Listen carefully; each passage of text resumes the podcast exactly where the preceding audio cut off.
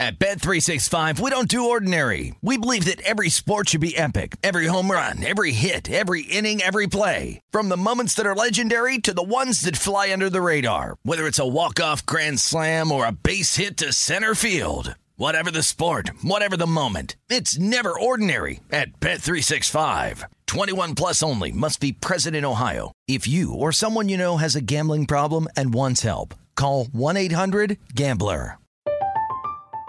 I'm Katya Adler, host of The Global Story. Over the last 25 years, I've covered conflicts in the Middle East, political and economic crises in Europe, drug cartels in Mexico. Now I'm covering the stories behind the news all over the world in conversation with those who break it. Join me Monday to Friday to find out what's happening, why, and what it all means. Follow the global story from the BBC wherever you listen to podcasts. It's Freddie Prinze Jr. and Jeff Dye back in the ring. Wrestling with Freddie makes its triumphant return for an electrifying fourth season. Hey, Jeff. Are you ready to rumble our way into an all new season of Wrestling with Freddie? You better believe I have. I've been practicing my body slams, and I'm jacked. All right, don't go injuring yourself now. We'll be highlighting the best stories and matches of the week in wrestling from AEW, WWE, and have one on one talks with the best talents in the world of pro wrestling. Listen to Wrestling with Freddie on the iHeartRadio app, Apple Podcasts, or wherever you get your podcasts. Judy was boring. Hello. Then Judy discovered chumbacasino.com. It's my little escape. Now Judy's the life of the party. Oh, baby, Mama's bringing home the bacon. Whoa. Take it easy, Judy. The Chumba life is for everybody. So go to ChumbaCasino.com and play over 100 casino style games. Join today and play for free for your chance to redeem some serious prizes. ChumbaCasino.com. No purchase necessary. Void where prohibited by law. 18 plus terms and conditions apply. See website for details. Breaking down every game, every day in Major League Baseball. This is the Baseball Betting Show. Here is your host, Greg Peterson. A warm friendly hello. Welcome to lovely Las Vegas for the Baseball Betting Show with myself, Greg Peterson, now part of the VSiN Family Podcast.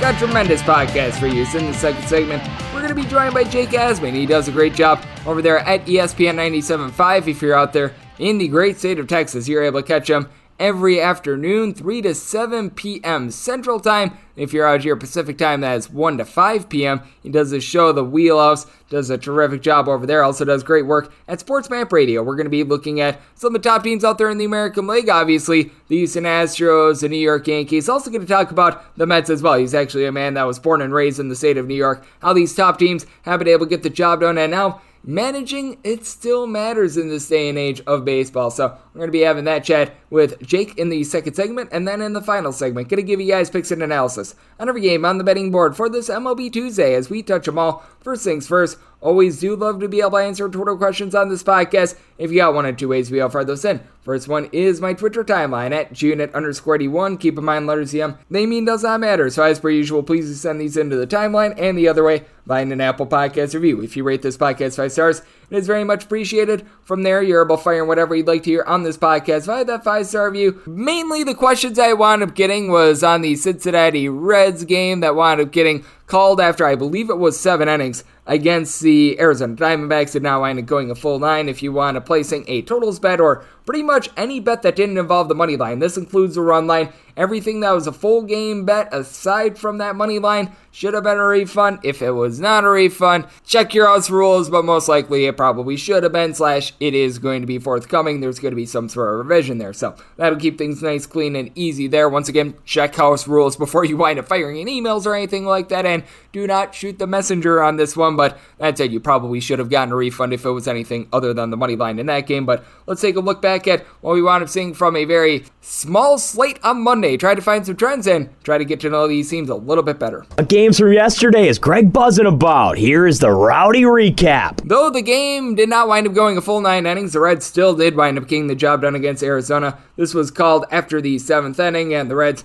only put up three runs in that seventh inning, seven to zero. They wind up taking down the Arizona Diamondbacks as Taylor Widener came in for one and two thirds innings after, well, it was a tough one for Madison Bumgarner, giving up four runs in five innings, including a home run, going deep for the Cincinnati Reds. Brandon Drury, his 10th home run season, and for the Reds in their last 20 home games. They've gotten to at least four runs in 19 of them, and Hunter Greene, who has had a tough time this season. He entered into this game giving up 2.7 home runs per nine innings, seven scoreless innings, giving up one hit, no walks. So the Arizona Diamondbacks were just completely befuddled in this one. The Seattle Mariners, they befuddled the Houston Astros by a count of seven of four as for Seattle. They were able to get off to a very good start in this game with Cal Raleigh going deep off of one, and Cristian Javier, sixth home run season for Javier. Not long for this game, three and two thirds innings, gives up five runs, all of which were earned. Did have Hector Neris give up two runs in his two thirds of an inning, including a home run going deep for the Seattle Mariners. One Julio Rodriguez, his seventh home run season. The bullpen was solid. You did wind up having Ryne Stanek along with Parker Mushinski and Phil Maton. I'll give you a scoreless inning. Brian Ray, he was able to give you an out of the bullpen, and you got four outs from Seth Martinez and for the Seattle Mariners. You did wind up having a relatively solid performance here from Robbie Ray, aside from the fact that all his runs given up were pretty much on home runs. Going deep for the Houston Astros in this one. Kyle Tucker, 10th home run season. Chas McCormick, his 6th. Jose Altuve, he winds up going deep for his 11th. I believe that you wound up having two solo shots and a two run shot as Ray, four runs, three which were earned, given up over the course of five innings. Penn Murfee and Ryan Borucki, though, they combined for two scoreless innings, and then Sergio Romo, Diego Castillo. They're both able to give you a scoreless inning to be able to get this one to the window. Being able to get to the window as well, the Toronto Blue Jays, who have now scored four plus runs in 12 out of their last 13 games. They take down the Kansas City Royals 8 to 0 in this one. I believe the Blue Jays are 9 and 3 in their last 12 as for the Blue Jays, Vlad Guerrero Jr. goes deep in this one off of Daniel Lynch, 13th home run season. Lynch gives one up to Bo Bichette, 9th home run season, and Lynch gives one up to Santiago Espinal, his fifth home run of the campaign as Lynch tagged for six runs, all of which were earned on three home runs, five and two thirds innings for him. Joel Payamps be able to give you four outs out of the bullpen. He allowed an unearned run in the process. Jose Cuas winds giving in an out of the bullpen. And Albert Abreu goes for one and two thirds innings, giving up a run. And for the Toronto Blue Jays, how about Ross Stripling? He winds up getting the start, gives up one hit in five innings, and then you wind up having Matt Gage, Trent Thornton, Trevor Richards, and Julian Merryweather all be able to give you scoreless innings. The Boston Red Sox played a game of leaser with the LA Angels as the Angels have now lost 12 straight games, 1 to 0 at the final.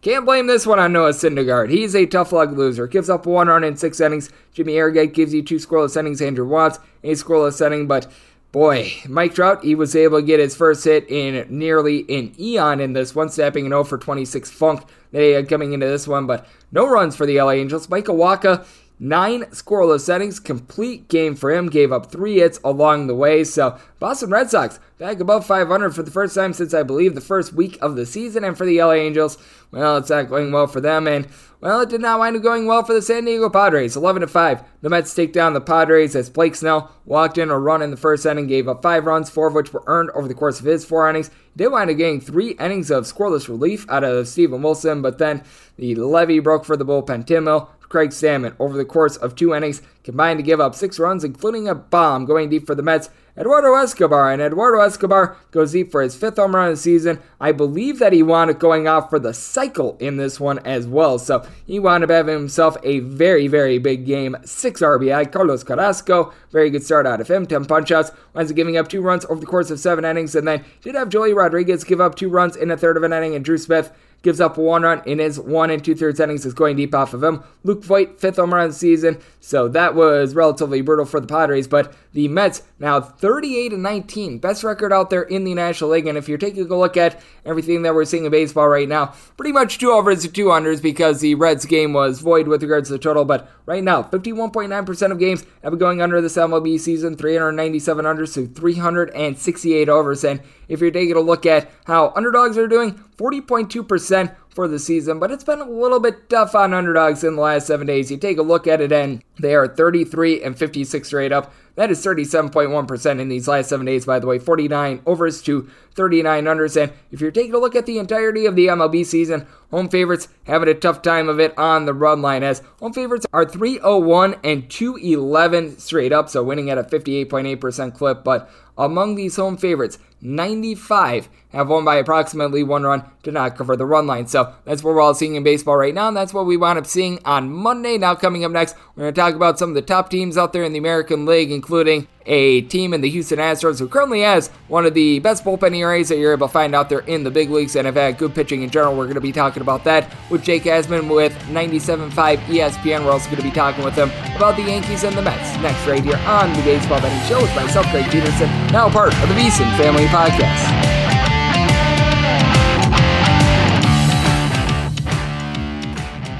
At Bet365, we don't do ordinary. We believe that every sport should be epic. Every home run, every hit, every inning, every play. From the moments that are legendary to the ones that fly under the radar. Whether it's a walk-off grand slam or a base hit to center field. Whatever the sport, whatever the moment. It's never ordinary at Bet365. 21 plus only must be present in Ohio. If you or someone you know has a gambling problem and wants help, call 1-800-GAMBLER. From BBC Radio 4, Britain's biggest paranormal podcast is going on a road trip. I thought in that moment, oh my God, we've summoned something from this board.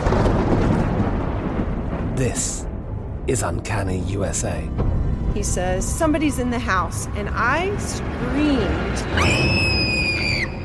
Listen to Uncanny USA wherever you get your BBC podcasts, if you dare.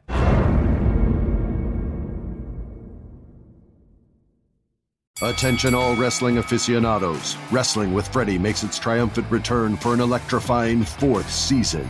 This is Freddie Prinze Jr., and I am beyond thrilled to announce that our wrestling extravaganza is back, and joining me once again is the one and only Jeff Dye. Get ready as we highlight the most jaw dropping matches, dissect the fiercest feuds, and uncover the latest twists and turns in the world of pro wrestling. We're dusting off our legendary side quests and unleashing a barrage of brand new segments that will keep you guys on the edge of your seat like our talks on Unsanctioned Thursdays. Freddie, you know we got to give the people what they want. This season, we have an all star lineup of special guests who are going to be gracing our podcast, bringing with them their own unique insights, experiences, and all of that in the world of pro wrestling and beyond. Whether you're a seasoned wrestling veteran or a fresh faced newcomer, we promise an experience like no other. So buckle up, wrestling fans. Listen to Wrestling with Freddie as part of the My Cultura Podcast Network, available on the iHeartRadio app, Apple Podcasts, or wherever you get your podcasts.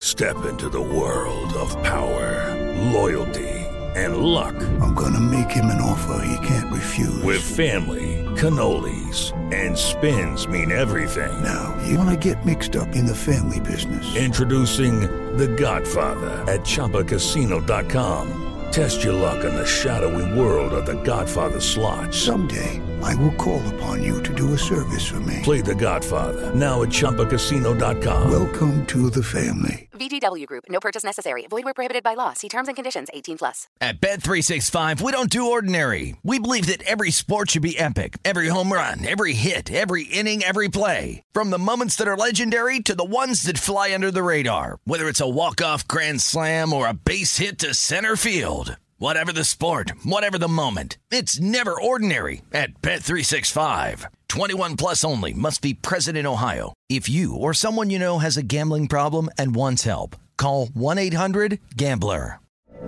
From BBC Radio 4, Britain's biggest paranormal podcast is going on a road trip. I thought in that moment, oh my God, we've summoned something from this board.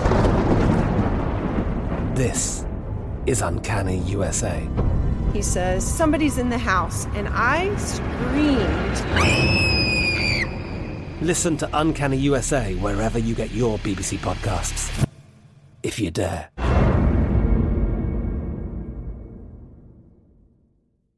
Attention, all wrestling aficionados. Wrestling with Freddie makes its triumphant return for an electrifying fourth season.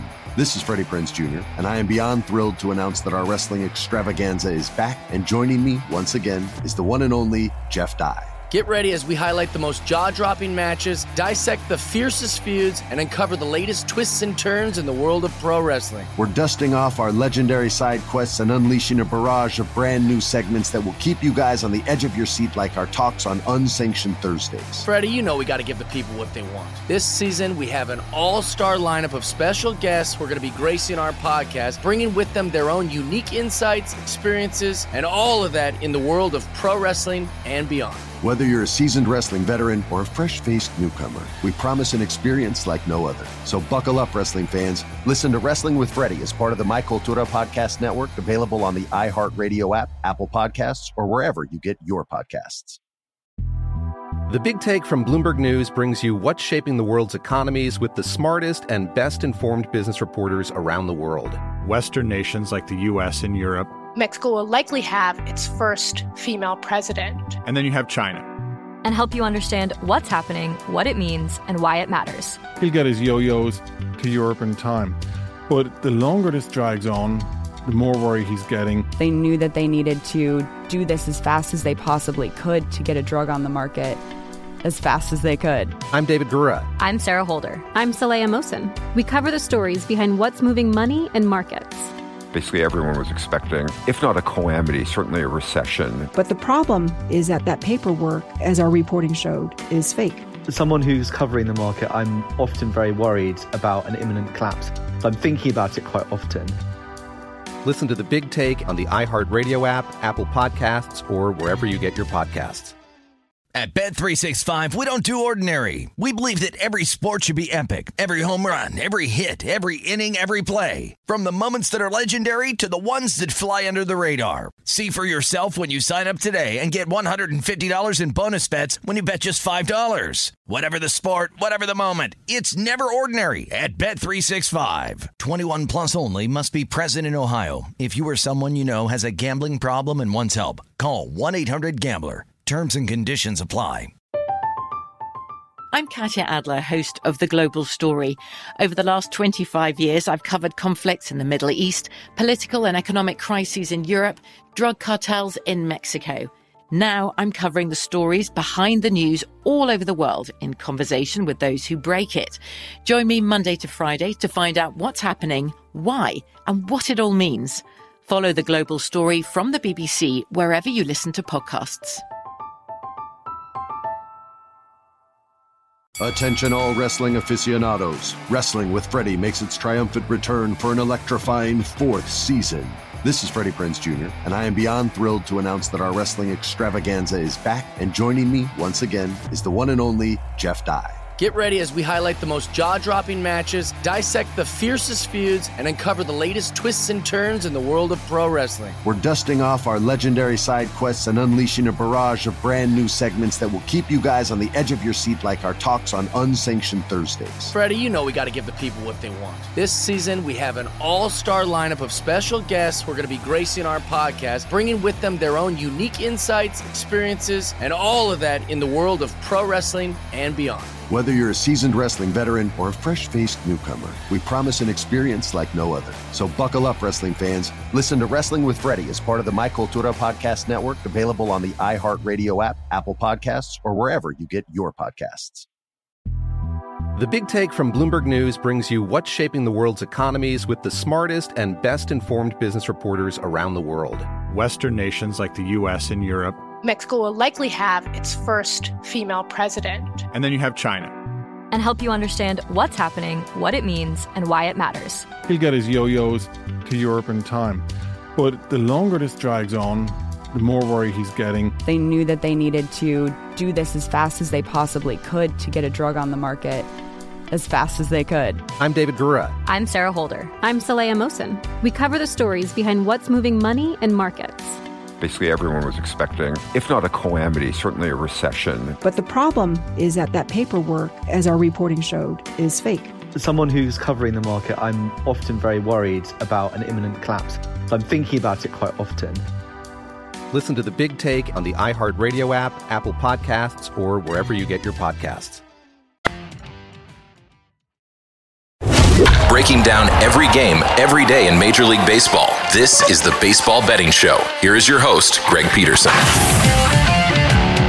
And we're back here in lovely Las Vegas for the Baseball Betting Show with myself, Greg Peterson, now part of the VSiN family of podcasts. And it is great to be joined by our guests as we go out there to the great state of Texas. And that's where we find Jake Asman. He is doing a terrific job hosting every Monday through Friday for their show, The Wheelhouse. That is from 3 to 7 p.m. Central Time every Monday through Friday. He also does some work over there at Sports Map Radio hosting the Jake Asman Show. And to be able to follow Jake on Twitter can't be much more easier than this. Jake Asman, his first and last name all together. And Jake, always a pleasure, my friend. Thank you. Great. thanks for having me and congrats on being part of the VSiN family now. That's awesome. It is great to have you aboard and it is great that we have been able to see so much high quality baseball from the Houston Astros this year as well. And what I think is really the surprise with the Astros is how great the pitching has been because year in and year out, you know what to expect out of the bats, Jose Altuve, Michael Brantley, Alex Bregman, list goes on and on. Yordan Alvarez, who wanted making a new deal. Can't forget about him, but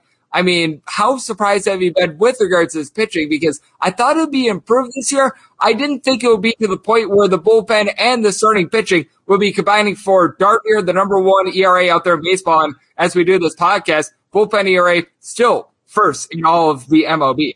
Yeah, it's just been tremendous. And a lot of conversation coming into the year was, well, what's Justin Verlander going to be? Considering the fact he's coming off Tommy John, he's 39 years old and he threw six total innings the last two years, and he's been one of the best pitchers in the game. He is continues to he continued to look like the guy that when he last pitched the full season won the Cy Young Award back in 2019. So he's been great. Framber Valdez has been excellent. They continue to get really good starts from Luis Garcia. Jose Urquidy is capable of giving them a really good outing. Eventually, they're going to get back Lance McCullers Jr. and Jake Odorizzi. You know, you, you never want to have too much pitching, but the Astros actually might have too many pitchers. They have seven or eight guys you could legitimately pencil in and feel good about uh, going forward. So that's the rotation. And the bullpen continues to be excellent. You talked about it, you know, introducing me there. Uh, this pitching has been the biggest strength of the team. The offense has not hit the way most people expected the Astros offense to hit to this point. So the pitching has really carried them here. And you know, that's been the biggest key to the Astros being a first place team, you know, a, a, third of the way through the season. Yeah, it's been incredible to take a look at the Houston Astros pitching. And I think that's just going to be so big, especially down the stretch as well, because you mentioned the fact that the Astros might have a little bit too much pitching. But as we know, when it comes to a 162 game baseball season, you'd much rather have a little bit too much depth rather than a little bit too little because we always see it with teams. They wind up having some injuries. And I think that that's really what's been happening with regards to the New York Yankees as well. They were able to have a nice series against the Detroit Tigers, but I think that we both agree the Detroit Tigers, they're a little bit of a downtrodden team. They've been dealing with a couple of injuries out there with regards to their bullpen, but I take a look at things and I do think that right now, in terms of the American League, it's a very clear one-two with the Yankees find themselves the number one team out there. Astros, a pretty clear number two, however you want to order it. I've got the Yankees number one. I've got the Astros number two. I'm not sure if you've got any disagreement there, but I do think that when it comes down to it, I think that pitching depth might be what winds up being a determining factor between these two teams if they do hook up in a series. Yeah, absolutely. I, I think the Yankees right now would be one, Houston would be two, but the Yankees got to prove they can beat the Astros. You know, that'd be the thing I'd say. The last uh, three times the Yankees have met the Astros in the playoffs, the Astros have won. Now it's a totally different team than you know the team that they you know matched up with in 2015 or even 2017, and of course 2019. Gerrit Cole wasn't a Yankee yet, but you know, the point is the Astros are battle tested. They've been to the World Series three of the last five years. They've been to the ALCS five years in a row. Well, the Yankees right now look like not just the best team in the AL, but maybe the best team in baseball. They got to go out there and they got to prove it uh, that they can get it done against a very good Houston team. Yep, it's going to be so interesting to take a look at these two moving forward. And we're going to see a few series from the Astros and the Yankees before the end of the regular season as well. And those are going to be a lot of fun as we do have Jake Asman joining me on the podcast. And we talk about the pitching of both of those teams and both squads have been utilizing guys that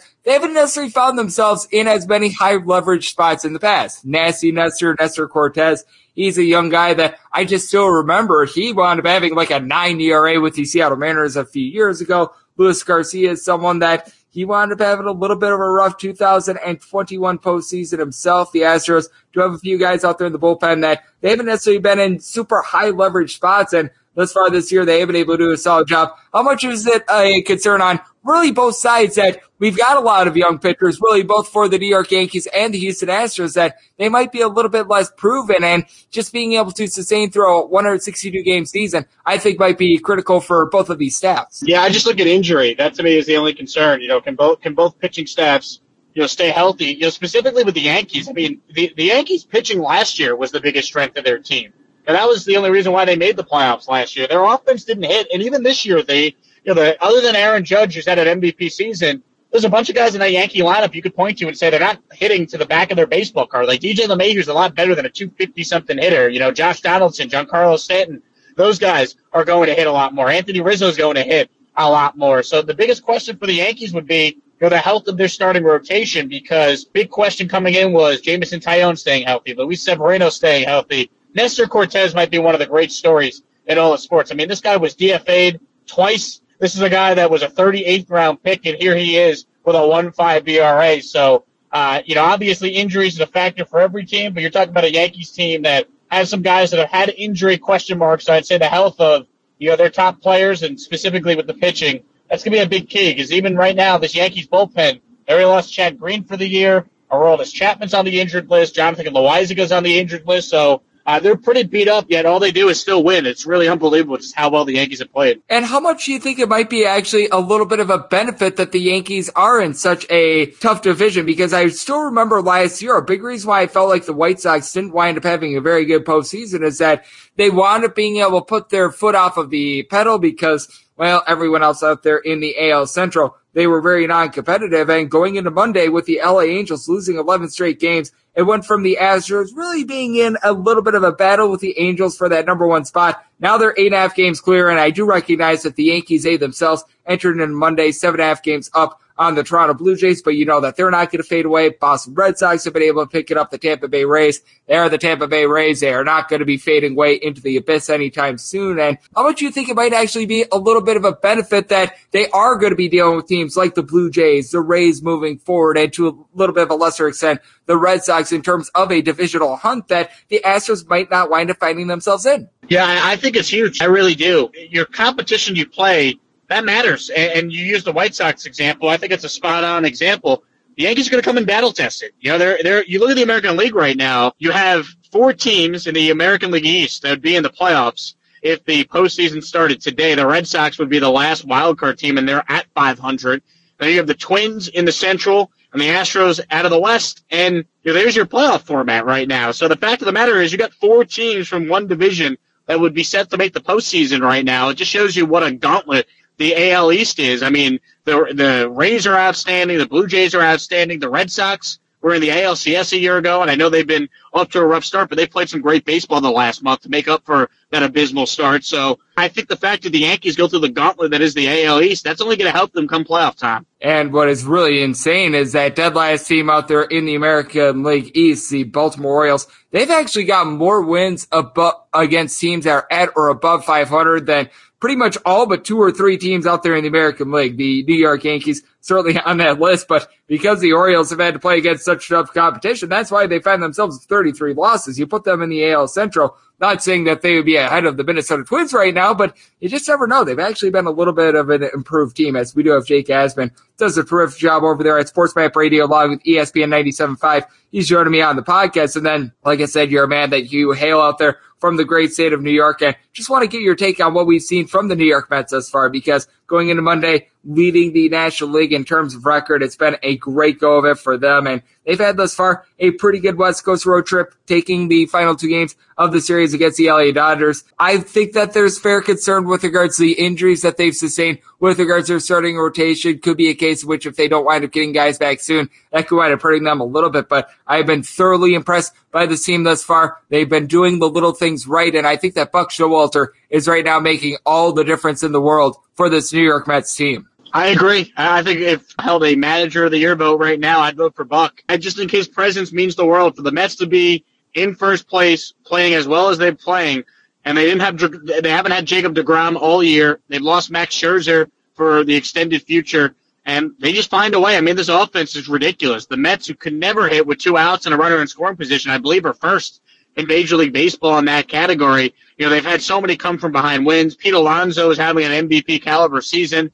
There's a lot to feel great about with the Mets, but I think it starts with Buck Showalter. They finally have a professional manager, a guy that's been there, done that, leading the way. His impact has made a huge, huge difference in this Mets team being a first place team a third of the way through the season. Yeah, it has been absolutely amazing to take a look at it as well. And I do think that when you take a look at a lot of the top teams out there in Major League Baseball, a lot of these teams that they are able to win these titles, they are able to advance in the month of October. a lot of them do wind up having good managers. Like I take a look at the Houston Astros, where you're based out of Dusty Baker, one of the guys I really respect in Major League Baseball. I think that ever since he's gotten to Houston, he's actually been a little bit better with regards to his pitcher and bullpen use that he was even back while he was with teams like the Cincinnati Reds, the San Francisco Giants. I think that for as much flack as Aaron Boone winds up taking, I think that he's done a relatively solid job with the New York Yankees. Always does a good job of being able to fire those guys up as well. And I do think that it's a big deal because we always take a look at the guys on the field and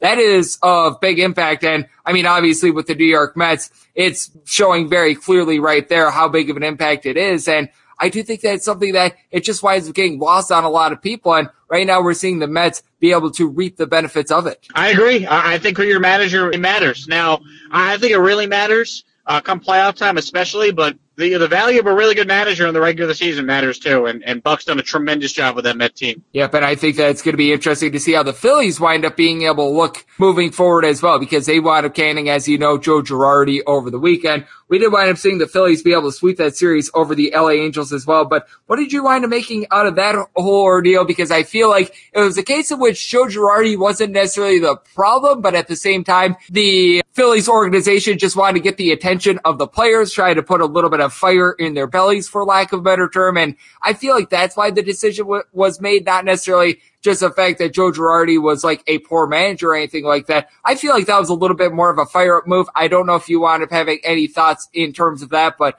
I thought it was a little bit curious that the Phillies wound up making the move when they wound up doing so. Yeah, I agree. Look, I don't think Joe Girardi did a great job there, obviously. Well, at the same time, I mean, this team that they gave him has a poor bullpen and they don't play good defense. And when you don't have that, that's going to make any manager look really bad. Then Harper gets hurt. He can no longer play the field. So you have, you know, your outfield alignment just as terrible defensively with Castellanos and Schwarber having to play.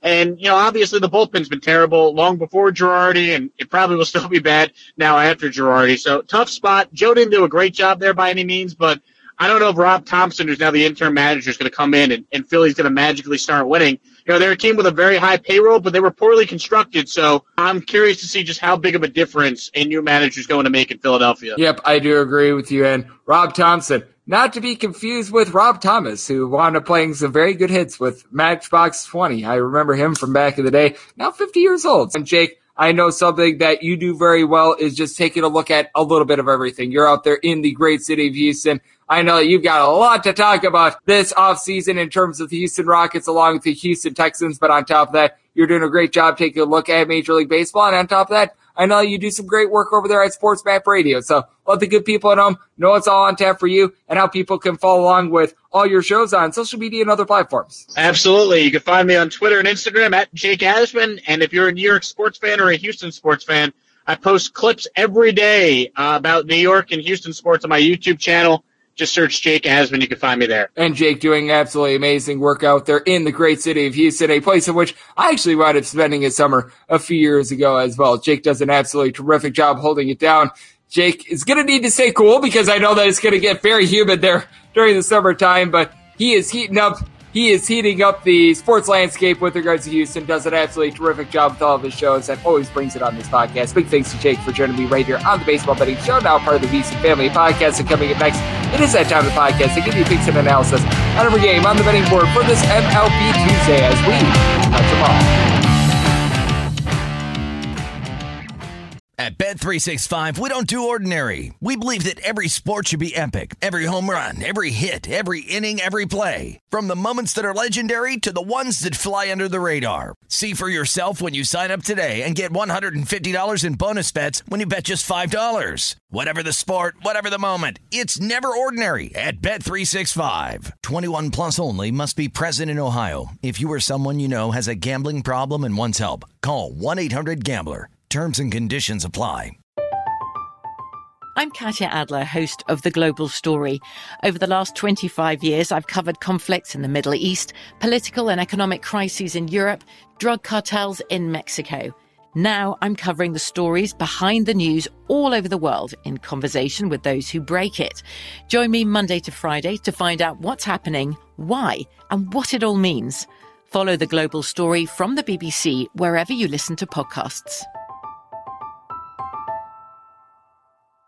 Attention, all wrestling aficionados. Wrestling with Freddie makes its triumphant return for an electrifying fourth season.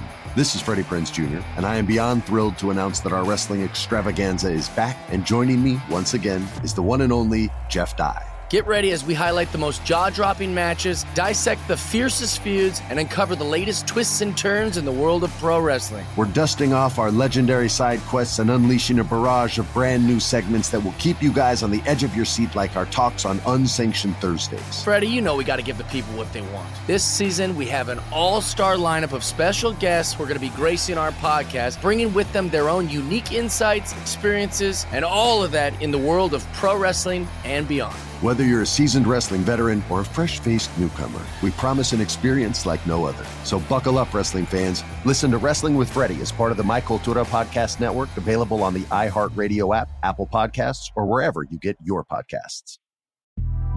The Big Take from Bloomberg News brings you what's shaping the world's economies with the smartest and best informed business reporters around the world. Western nations like the US and Europe. Mexico will likely have its first female president. And then you have China. And help you understand what's happening, what it means, and why it matters. He'll get his yo yos to Europe in time. But the longer this drags on, the more worry he's getting. They knew that they needed to do this as fast as they possibly could to get a drug on the market as fast as they could. I'm David Gura. I'm Sarah Holder. I'm Saleha Mohsin. We cover the stories behind what's moving money and markets. Basically, everyone was expecting, if not a calamity, certainly a recession. But the problem is that that paperwork, as our reporting showed, is fake. As someone who's covering the market, I'm often very worried about an imminent collapse. So I'm thinking about it quite often. Listen to the big take on the iHeartRadio app, Apple Podcasts, or wherever you get your podcasts.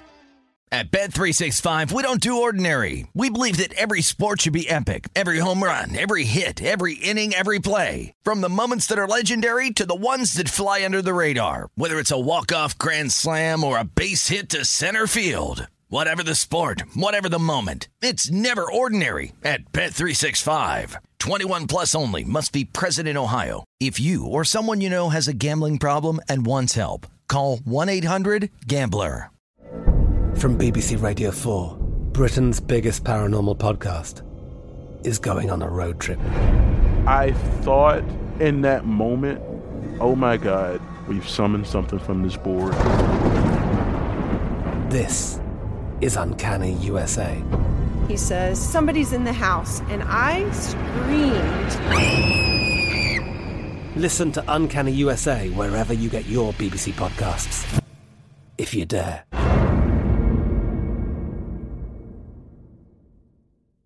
Attention, all wrestling aficionados. Wrestling with Freddie makes its triumphant return for an electrifying fourth season.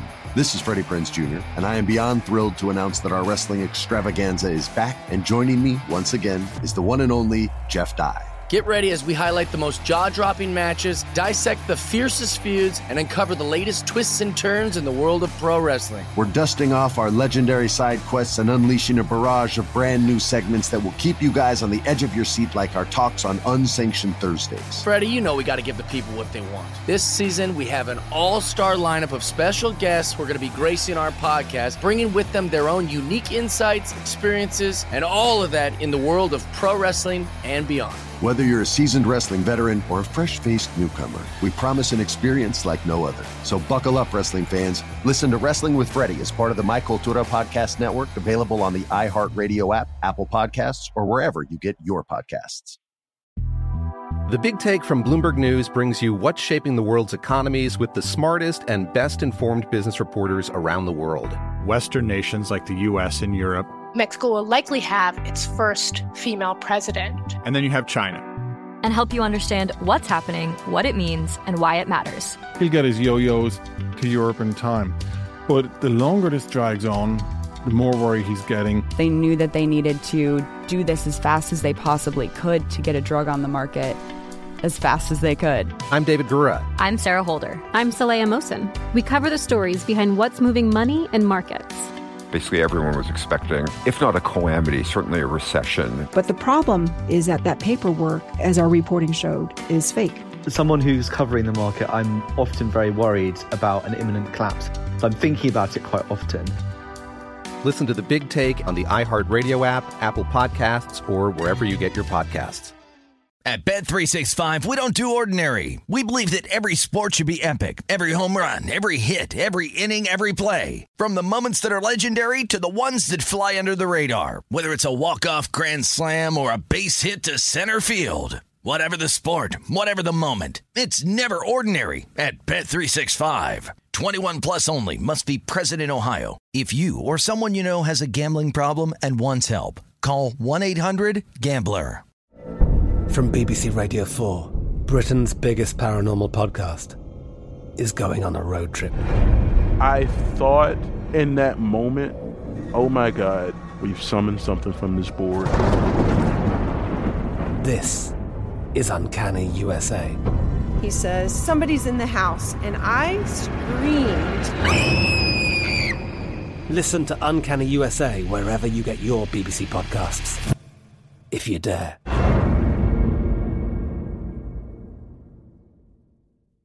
Attention, all wrestling aficionados. Wrestling with Freddie makes its triumphant return for an electrifying fourth season.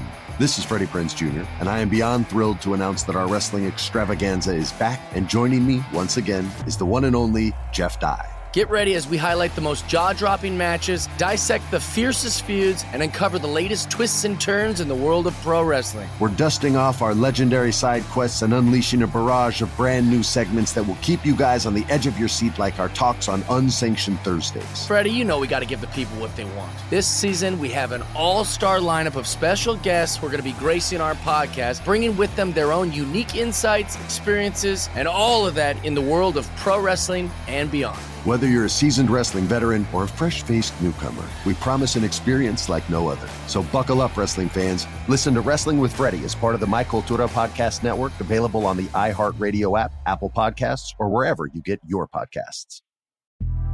The Big Take from Bloomberg News brings you what's shaping the world's economies with the smartest and best informed business reporters around the world. Western nations like the US and Europe. Mexico will likely have its first female president. And then you have China. And help you understand what's happening, what it means, and why it matters. He'll get his yo yos to Europe in time. But the longer this drags on, the more worry he's getting. They knew that they needed to do this as fast as they possibly could to get a drug on the market as fast as they could. I'm David Gura. I'm Sarah Holder. I'm Saleha Mohsin. We cover the stories behind what's moving money and markets. Basically, everyone was expecting, if not a calamity, certainly a recession. But the problem is that that paperwork, as our reporting showed, is fake. As someone who's covering the market, I'm often very worried about an imminent collapse. So I'm thinking about it quite often. Listen to the big take on the iHeartRadio app, Apple Podcasts, or wherever you get your podcasts. Breaking down every game, every day in Major League Baseball. This is the Baseball Betting Show. Here is your host, Greg Peterson. And we're back in lovely Las Vegas for the Baseball Betting Show with myself, Greg Peterson, now a part of the VSiN Family Podcast. It is always a pleasure to get Jake Asman on the show. He does a terrific job over there with 97.5 ESPN in the lovely city of Houston. Certainly has been an interesting year thus far for the Houston Astros, one of the best teams out there in the American League. So good to get a roundup there. And he is a man that hails from the great state of New York and got a pair of teams that are rocking and rolling out there in the city that never sleeps. So always great to get that perspective from Jake. A big thanks to him. Now it is that time of the podcast. I give you picks and analysis on every game on the betting board for this MLB Tuesday as we touch them all. If a game is listed on the betting board, Greg has a side and a total on it, so it is time to touch them all. Do note that, as per usual, any changes that are made to these plays will be listed up on my Twitter feed at unit underscore 81. Gonna be going in Las Vegas rotation order. This is where we go with the National League games first, then the American League games, and got quite a few interleague games. Those are going to be at the bottom. We did have one writing game that is going to be at the bottom, since there is now going to be a doubleheader between the Rangers and the Cleveland Guardians, since their game on Monday won a king washout. Even though that game is at the bottom, I'm just going to do both of those all together, just because I don't want to go through the same lineup twice for pretty much a similar handicap with regards to a lot of the position players, everything like that. Just will keep things a little bit easier there. So we're going to be beginning with 901, 902 on the betting board. The Arizona Diamondbacks at the road, they're going to be facing off against the Cincinnati Reds. Graham Ashcraft is going to be going for the Reds. This game is off the board because it is to be determined for the Arizona Diamondbacks. It is looking like Tyler Gilbert, but has yet to be confirmed. As a result, this is a game that's off the board. But figuring that we're going to get the gentleman that threw a no hitter last year in Gilbert, I want to make in the Reds minus 134 in this spot and a total to where a 10 or less. I'd be looking at an over on 10.5 or higher to the under. And a big reason why is because this Reds team has really everything going on at home in terms of offense. Going yesterday, 19 out of their last 20 home games, they had scored at least four plus runs. And for the Arizona Diamondbacks, this is a lineup that is averaging 1.6 home runs in road games thus far this season. That is the most out there in the big leagues now with Arizona. They are still in the bottom five in terms of batting average in Major League Baseball, but Varsho, he's able to hit right around at 250 for the team. Christian Walker, not necessarily getting on base, but 14 home runs from him. David Peralta, Alek Thomas, they're starting to get on base. Ketel Marte has a 330 on base. Josh Rojas, one missing much of the year. He's back at the fold, and take a look at Cincinnati, and you've got someone like a Tyler Stephenson who's been able to do a solid job hitting nearly a 300 along with Albert Almora Jr., Kyle Farmer. He's been able to hit four home runs over the last, I would say, 10 days or so. You know, Brandon Drury up to 10 bombs as well. So very capable offenses. A pair of bullpens are in the bottom eight in the big leagues in terms of ERA. Now, you do have a couple of trustworthy guys for the years at the Diamondbacks. Joe Mantiply has been able to do a solid job, along with even someone like a Sean Poppen, but Mark Melancon and company have been terrible. And then you take a look at the Reds, and Alexis Diaz is starting to regress. You just have not been able to get anything out of guys like Hunter Strickland and company. And you do take a look at Ashcraft, and he has been able to do a tremendous job, not necessarily much of a swing and miss guy for the Cincinnati Reds, but the Reds have been able to win every one of his starts as far as 17 and two thirds innings. He's kept the ball in the yard, giving up just one home run. Now, the nine strikeouts, that is a little bit of an issue. You'd like to see a little bit more swing and miss. And for Gilbert, he wound up throwing a no hitter last season, despite the fact that he himself, not necessarily too much of a swing and miss guy. His last appearance at the big league level wound up coming in the middle of May against the LA Dodgers. And Take a look at Gilbert at the minor league level, north of a 5 ERA. His career ERA at the big league level is right around a 370. He's in a little bit of a juice ball league, so that has a little bit to have to do with that, but that's it. Also, in his last start, he did wind up giving up four home runs in five and two thirds innings, so this is a guy that does wind up giving up a little bit of hard contact. As a result, made the Diamondbacks a plus 134 underdog, minus 134 on the Reds, and 10 or less looking over 10 and a half higher to the under. We go to 903, 904 on the betting board. The Washington Nationals hit the road face off against the Miami Marlins.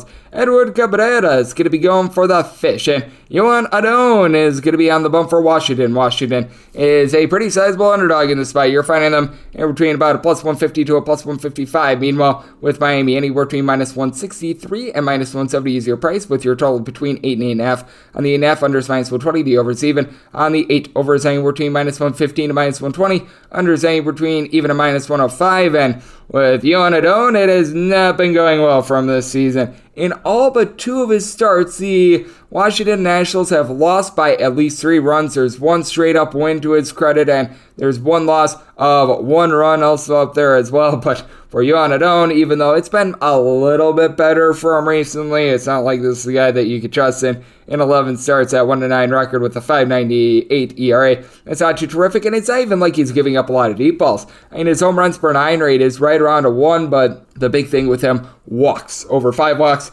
per nine innings. He has given up at least four walks and now three out of his last five starts, so it's not too terrific for him, and he's backed up by a bullpen that it's not special. Tanner Rainey has been able to give you a couple solid innings. At Paolo Espino is a long guy right around a two-ish ERA, but Steve Cishek north of a four ERA. Victor Arano's rocking a five ERA. Josh Rogers has not been too terrific. Now for the Miami Marlins, this team is also in the bottom ten in the big leagues in terms of ERA, but Anthony Bender has been a little bit up and down. Anthony Bass, he's been able to do a solid job. You take a look at someone like a Tanner Scott, it's been a little bit of a buster Rooney for he and Cole Sulser north of a four ERA for them, but Steven Okert now has a two ERA, and for the Miami Marlins, this is a team that they are very capable of being able to get on base. You've got Garrett Cooper now hitting right around 300 for this bunch. Ode Soler only at 215, but but he's been able to supply 11 home runs. Jesus Aguilar right around 250 average. You've been able to have Jesus Sanchez start to pick it up recently. Jazz Chisholm, he's been able to go deep eight times. Batting average is a little bit of a downer, but you've got now Bryan De La Cruz, who's been back in fold. He's been able to give you a little bit of something. And for the Nationals,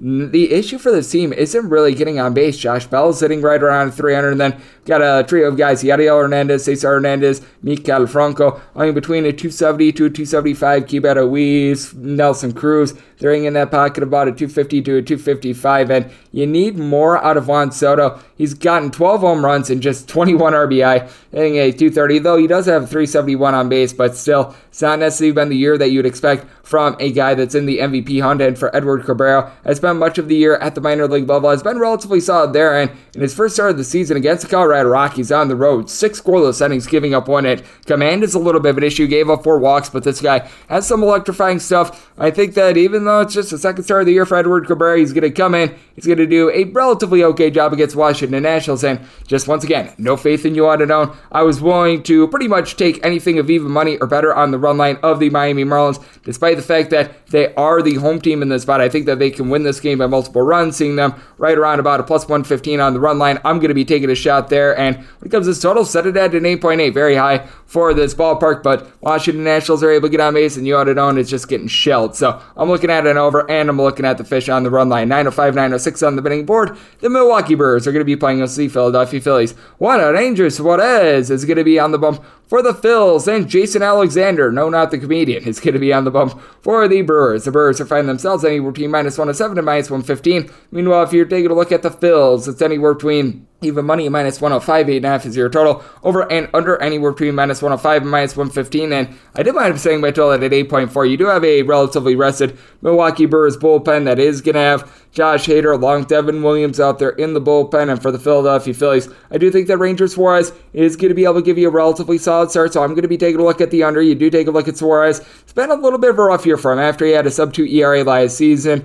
You could tell that there were quite a few opponents that they didn't know what to expect from him. There's more tape out on him this year. He's got a 469 ERA. Has really been the deficitary of some bad fielding out there whenever he's been on the mound. That said, he has been giving up a little bit over four walks per nine innings, swing and miss stuff right around eight punch outs per nine innings. And for Jason Alexander, this guy at the minor league level did not wind up getting great swing and miss stuff. Now, I will say, command, it could be a little bit all over the place. Three walks in seven innings in his first start against the Chicago Cubs. I think that it's going to be a little bit better. And he did at the minor league level do a solid job of being able to keep the ball in the yard, but not a lot special there. Reason why I'm banking on the Brewers here is because this Philadelphia Phillies bullpen has been terrible. You do have a pair of guys in Brad Hand and Corey Knebel that have been able to do a solid job, but when you wind up getting into some of these ancillary guys like a Christopher Sanchez, when you wind up throwing out there even someone like a James Norwood, it has been bad for them. Jeurys Familia has not been able to locate all season long, and these are a pair of teams that may have been dealing with some injuries. Now, to the credit of the Philadelphia Phillies, it really hasn't hurt Bryce Harper. He's been able to hit above a 300 double digit amount of homers. They've been using him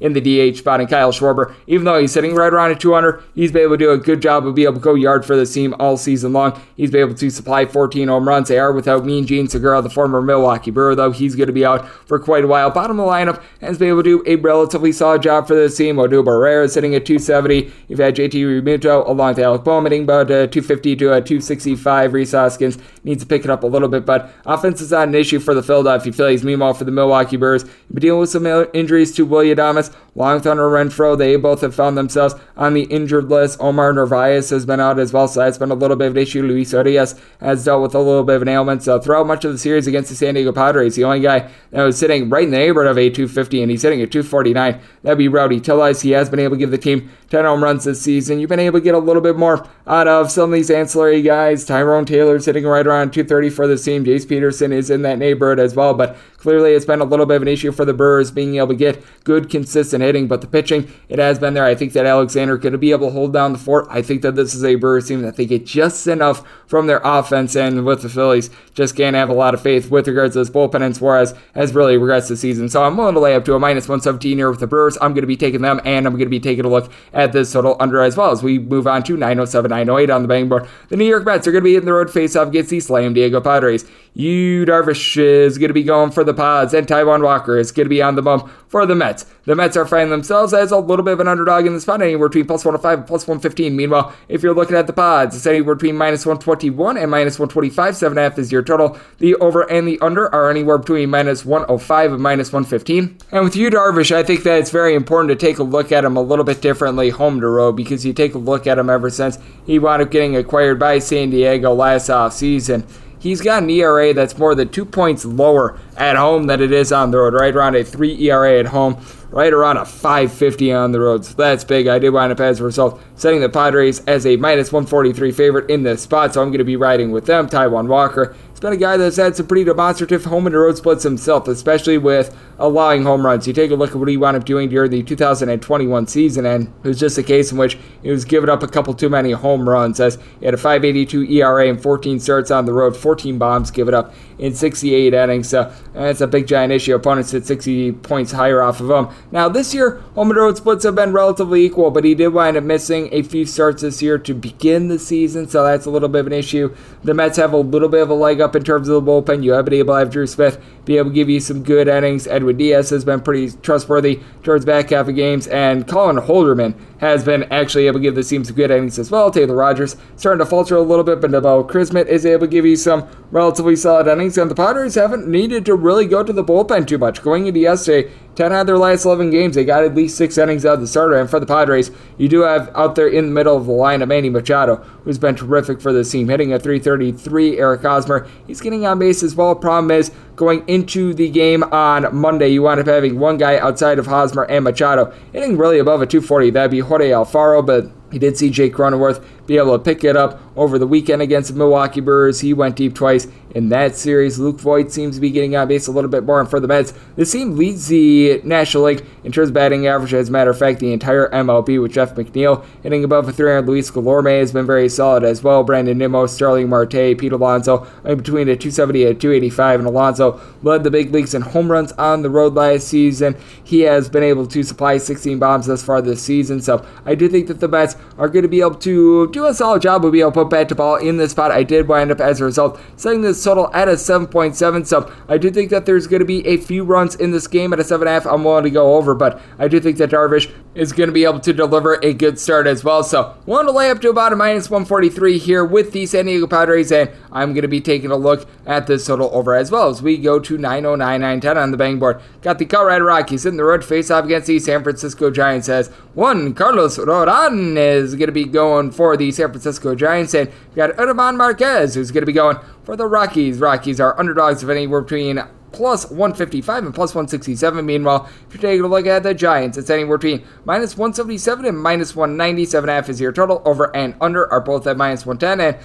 set this at a minus 206 with Mr. Rodon, and I want to make my total 8, so I'm going to be taking a look at it over as well. And boy, we have seen quite a few overs recently in Major League Baseball. I've shaded up my numbers a little bit as a result. And you do take a look at Carlos Rodon. Swing and miss stuff certainly has been there for him this season 55 innings, 70 punch outs. So got strikeouts per nine rate that is north of 11. German Marquez it has been not necessarily there from this season with German Marquez. It has been a little bit of a rough season for him. You take a look at what he's done in his 10 starts thus far this season. He is posting up a 671 ERA, 7.5 strikeouts per nine innings, and it is a case in which he is struggling at home. He is struggling on the road. Guys are just hitting him very hard 309 overall opponent's batting average, 689 road ERA, 664 home ERA. So very, very tough. Now, all 11 of his home runs have come at home, but with that said, he's only pitched 15 and two thirds innings on the road thus far this season. And you do go back to the 2021 campaign, wound up having a 538 road ERA with 12 bombs given up in 77 innings. So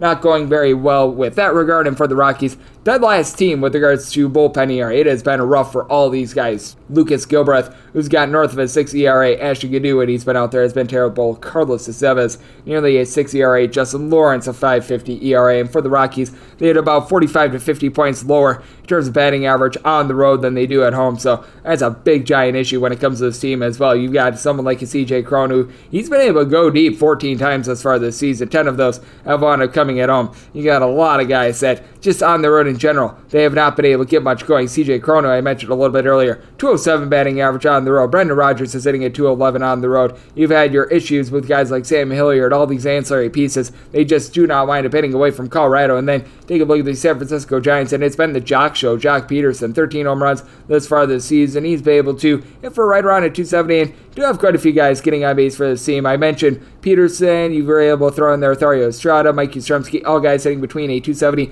and a 280. From there, you've got Wilmer Flores hitting right around 255 for this team. Whenever Luis Gonzalez has been out there, he's been a little bit of a platoon player. He's been hitting above a 300 as well. Now you've got Tommy La Stella along with Evan Longoria in the fold. Now for the Giants, it also has been a little bit of a rough bullpen for them after being the only bullpen in the big leagues last season with a sub 3 ERA. They're in the bottom half of the big leagues in terms of bullpen ERA, but Jarlin Garcia, you got to feel like is going to be able to continue to be relatively solid along with Camilo Doval. Both of these guys, sub 3 2 ERAs. John Brebbia is able to give you some good innings. Jose Alvarez, Jake McGee, they've had rough seasons. I do think that they're going to be able to pick it up, and I do think that this is going to be a relatively high scoring game just with the way that Marquez has been giving up runs in general. Carlos Rodon does wind up coming in in a little bit less than terrific form. He has now given up at least three runs in two out of his last four starts, giving up at least two runs in each out of his last five. So I'm going to be willing to take a look at an over in this spot with the Giants. I was willing to lay a very small price on the run line. Right now, I'm finding this pretty much a plus 110 across the board. Was willing to lay a minus 106. So looking at the Giants to be able to win by multiple runs,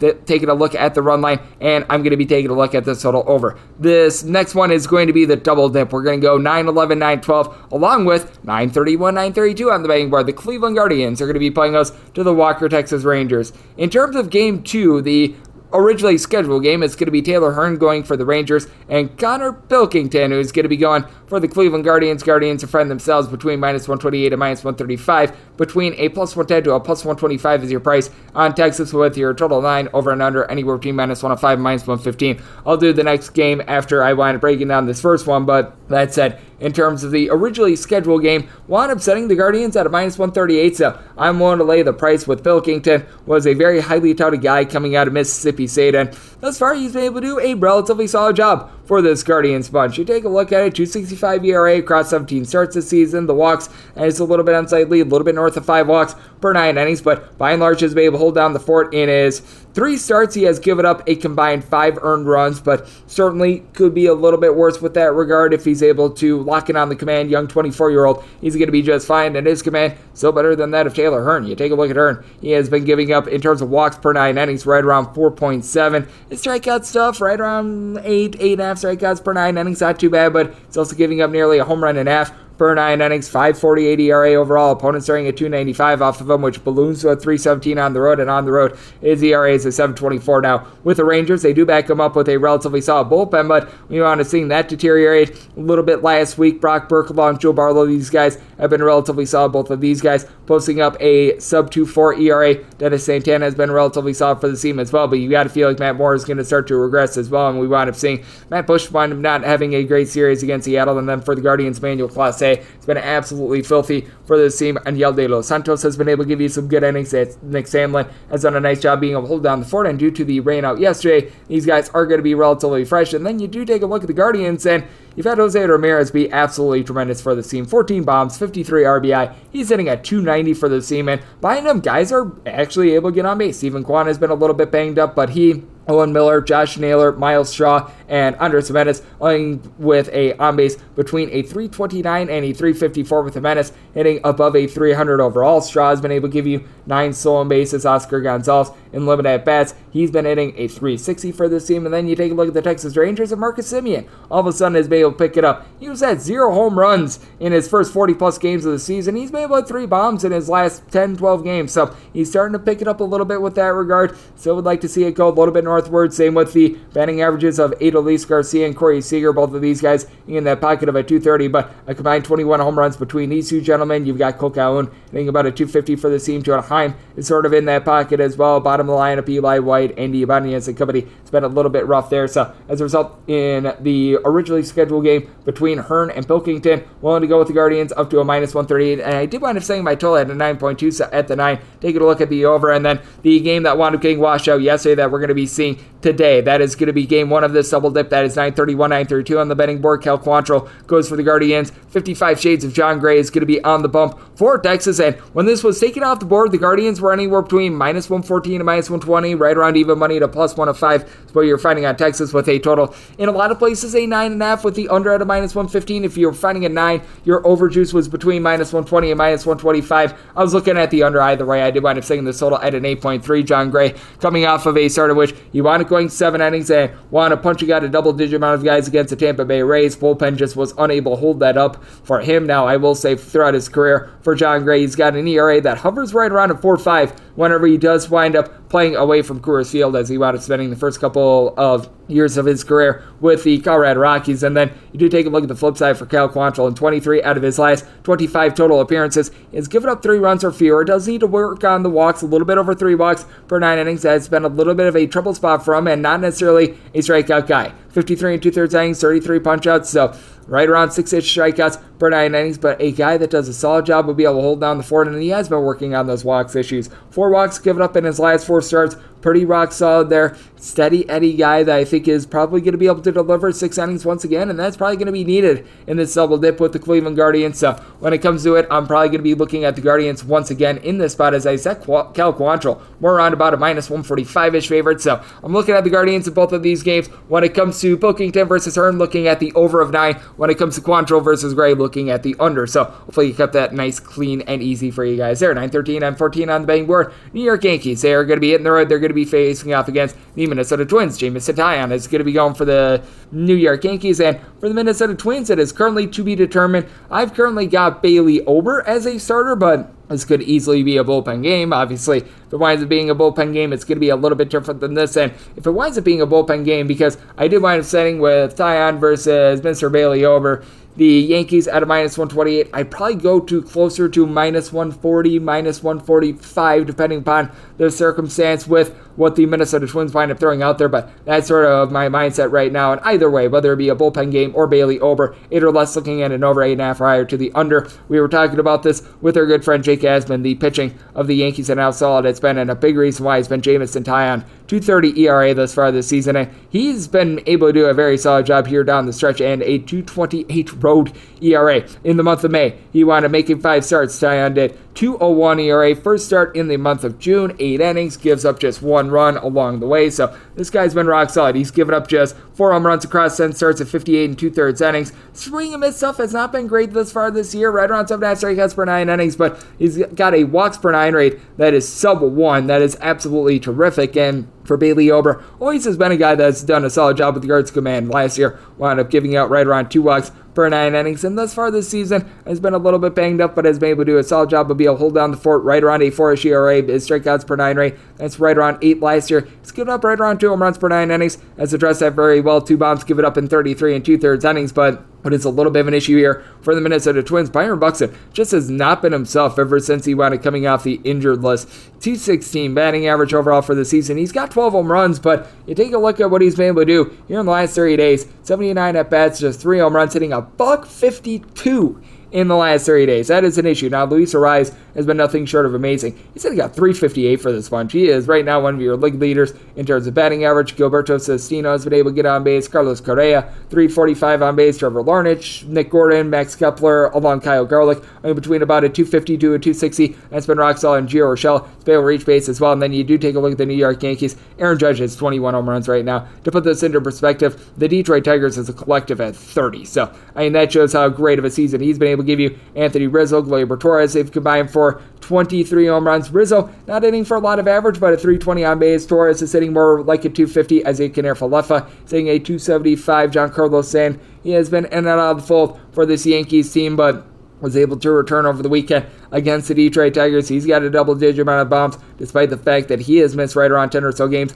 thus far this season. Josh Donaldson has been able to reach base along with Aaron Hicks, and Hicks has not been able to deliver a lot of at bats or a lot of boom, but a 347 on base along with our good friend Josh Donaldson. And then you take a look at this Yankees bullpen. They're without Chad Green, who wound up having Tommy John surgery, but Clay Holmes, sub 1 ERA. Wandy Peralta has been able to give you a sub 2 ERA. Clarke Schmidt has been relatively trustworthy as well for the Minnesota Twins. They're dealing with an injury to Emilio Pagan. They've been without Jorge Alcala For nearly the entirety of the season. Jhoan Duran, though, he leads the MLB in terms of pitches of north of 100 miles per hour. Jovani Moran has not given up a run all season long. So if it is Ober versus Taillon, when I'm saying the Yankees as a minus 128 favorite, eight or less looking over, eight half higher to the under. And if we wind up getting a bullpen game, probably closer to a minus 140, minus 145 on the Yankees, but sort of depends on the circumstance. There, 915, 916 on the betting board. The Toronto Blue Jays that they're, they're facing off against the Kansas City Royals. Brad Thunder Keller is going to be going for the Royals, and Alek Manoah is going to be going for the Toronto Blue Jays. Toronto is finding themselves a very solid favorite. You're finding them anywhere between minus 190 and minus 210. Meanwhile, with the Royals, it's anywhere between plus 160 and plus 190, 8.5 is your total. Overs between minus 110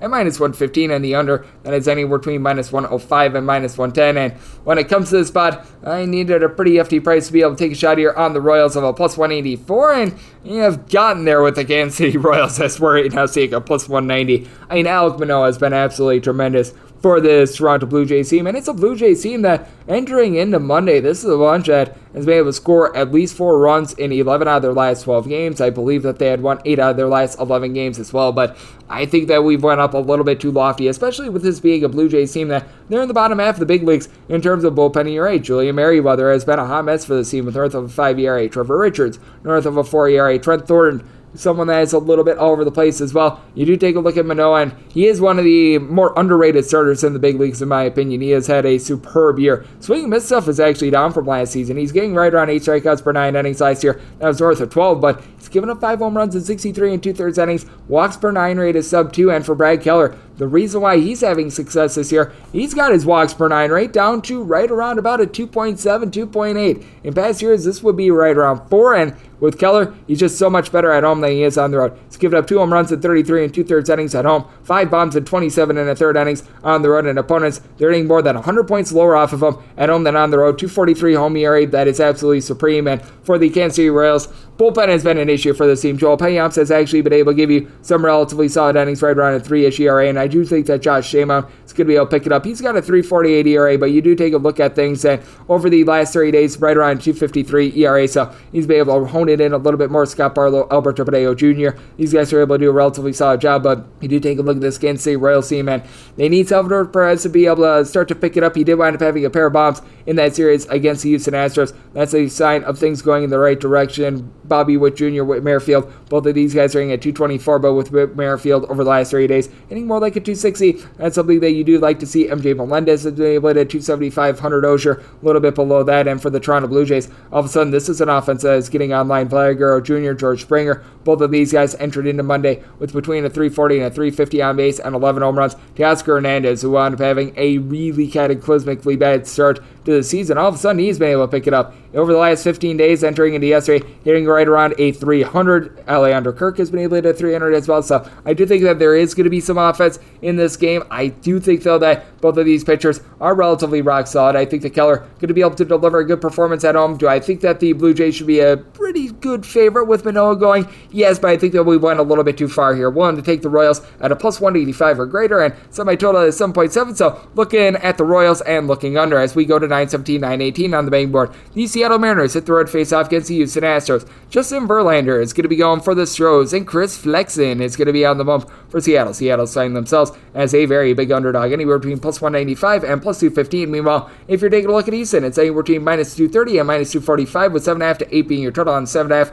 over anywhere between minus 115 and minus 120. The under is anywhere between even and minus 105 on the 8. The under is anywhere between minus 115 and minus 120. The over is anywhere between even and minus 105. And if you're looking at the Astros on the run line, pretty much across the board, I am finding that being a minus 120. I was willing to lay up to a minus 132, and I made the Astros minus 237 on the money line. So I'm going to be willing to lay the run line here with Seattle. And the big reason why I do feel okay about laying this run line is because the Seattle bullpen it has started to regress. They've been pretty league average this season after they were one of the top bullpens in the big leagues last season, which allowed them to be able to win all those one-run games, allowed them to be able to overcome that big run differential and very nearly make the postseason. As Chris Flexen, he is a guy that's typically able to give you a little bit of length. And in his last start against the Astros at home, he did wind up giving up just one run in seven innings, but the command has been lacking, unlike last season, right around three walks per nine innings. His strikeouts per nine rate still very unimpressive, right around six and a half, seven strikeouts per nine innings. And he's starting to give up the deep ball a little bit more as well, right around a home run and a half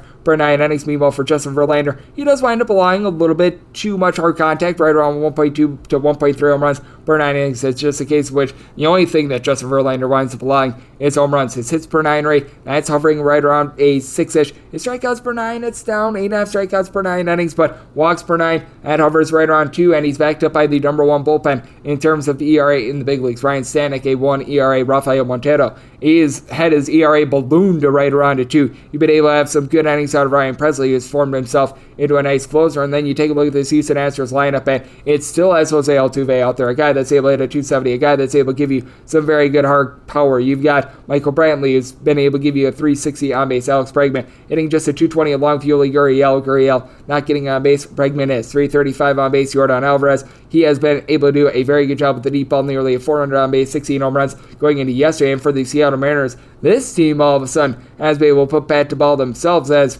Ty France, 400 on base. He's been able to supply over 35 RBI. Jesse Winker, along with Eugenio Suarez, who are coming over from Cincinnati during the offseason. These guys have been able to do a solid job of being able to both supply some power and also be able to get on base. Winker only three home runs going into Monday, but that said, Suarez is double digit amount of homers. That leads the team. You've had Taylor Tam- Ramble, the up and coming prospect. He's been able to do a solid job be able to reach base along JP Crawford as well. So I do think that's an interesting ordeal, but hard to trust in a Seattle Mariners team in which you got Diego Castillo posting up north of a 6 ERA. They've got Ryan Borucki, who winds up coming in after he was a little bit of a failure with the Toronto Blue Jays. He had a north of 9 ERA. I think that that's going to regress a little bit, but Andres Munoz, Anthony Bachevich, both of these guys north of a 4 or 5 ERA as well. I do think that the Houston Astros are going to be able to take it to the Seattle Mariners in this spot, but I do think that Verlander going to be able to give a good start. I think that Flexen is going to be able to figure out the deep ball a little bit more, and for the Astros, by far the top under team out there in the big leagues, I think that they're going to keep that going. Set this total at 7.3. I'm looking under, and with that Houston,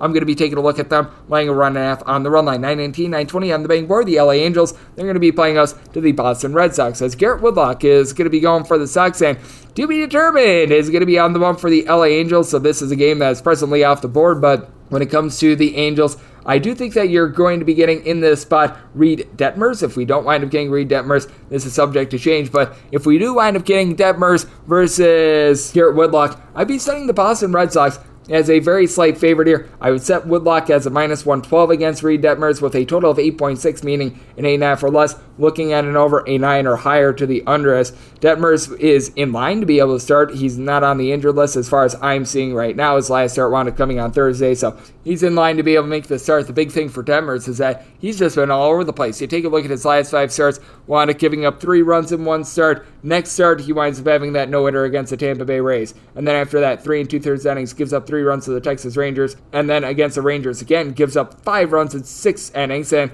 four and a third against the New York Yankees, wound up getting into some danger, but didn't allow any runs there. So he's been all over the place with that regard. And not much of a swing and miss guy. 6.2 strikeouts per nine innings, 1.4 home runs, 2.8 walks per nine. So it's not like he winds up doing anything overly impressive. And for Garrett Whitlock as a starter, his starter's ERA is a little bit north of four right now. That is a little bit of an issue for this team. Keeps the ball in the yard, giving up a home run per nine innings, right around 2.2 walks per nine. So he's been able to do a solid job with regards to command and has actually been better on the road than at home this season. 220 road ERA, giving up two home runs in 16 and a third innings with opponents hitting a buck 83 off of him. So that is solid. And for the Red Sox, bullpen still does wind up having a few issues. You did wind up having Mr. Barnes wind up going on the injured list. Ryan Brasier, he has not been good, but Austin Davis been able to post up right around a 2-ish ERA. Tanner Houck seems to be figuring it out as a little bit more of a long guy. And Hirokazu Sawamura has been able to give you a 3-ish ERA for the Angels. I mean, this bullpen has been absolutely terrible. It's been one of the worst ones out there in the big leagues. Archie Bradley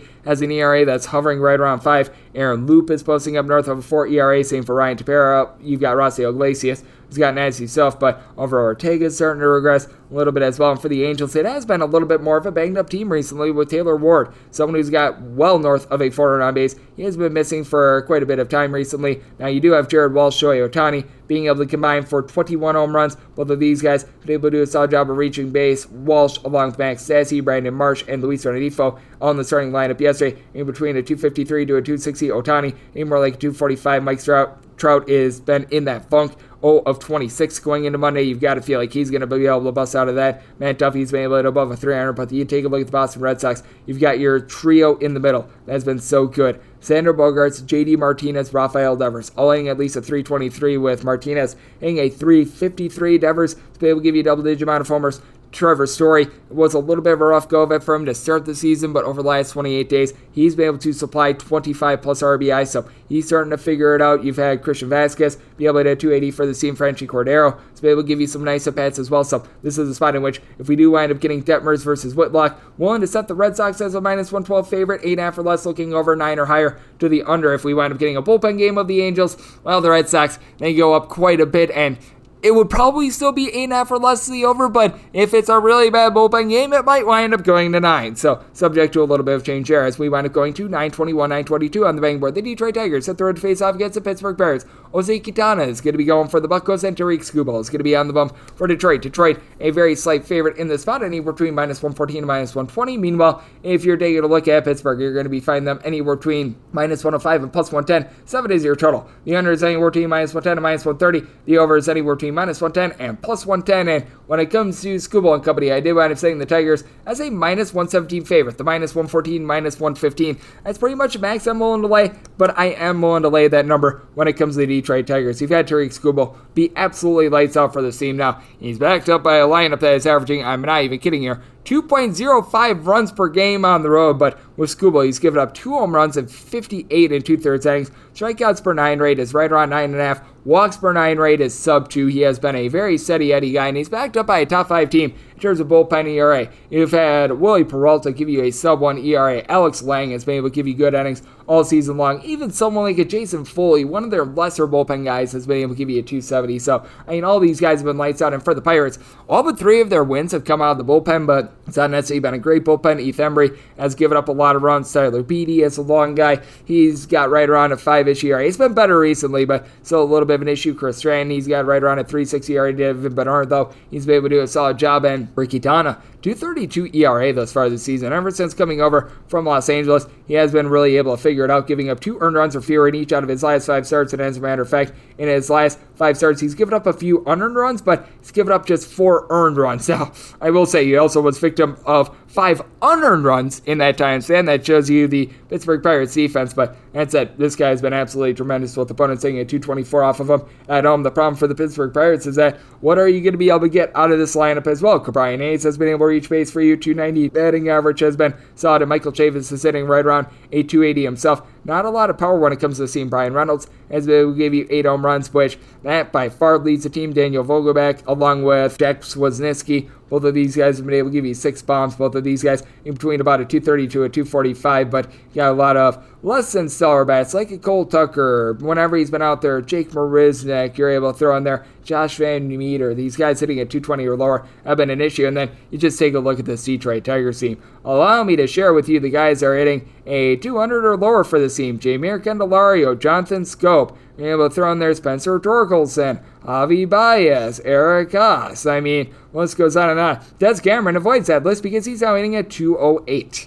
So this is not great. Harold Castro, along with Willi Castro, these have been really your most consistent hitters all season long. And Miguel Cabrera, he's hitting at 300, but you've also got a Tigers team that they're stuck on 30 home runs through 54 games. And this is just deplorably bad with regards to the power. But with that said, Skubal has been able to do a great job lending great innings all season long. Jose Quintana, he's been relatively solid. I set my total at 6.8. I really don't think that either team is going to be getting past four in this spot. So I'm going to be taking a look at this total under. I think that the Tigers are going to be able to pull out a very close win behind Skubal and that bullpen. To lay up to a minus 117 here with the Tigers. So look at Detroit and looking under. We go to my DK Nation pick of 923, 924. The Chicago Cubs, they hit the facing off against the Baltimore Orioles. Kyle Bradish is going to be going for the Royals, and Keegan Thompson is going to be on the bump for the Cubs. The Cubs are finding themselves as a very slight favorite in this spot. You're going to be finding them anywhere between a minus 112 and a minus 104. Meanwhile, if you're taking a look at Baltimore, going to be finding them as high as a minus 110, as good as a plus 101, and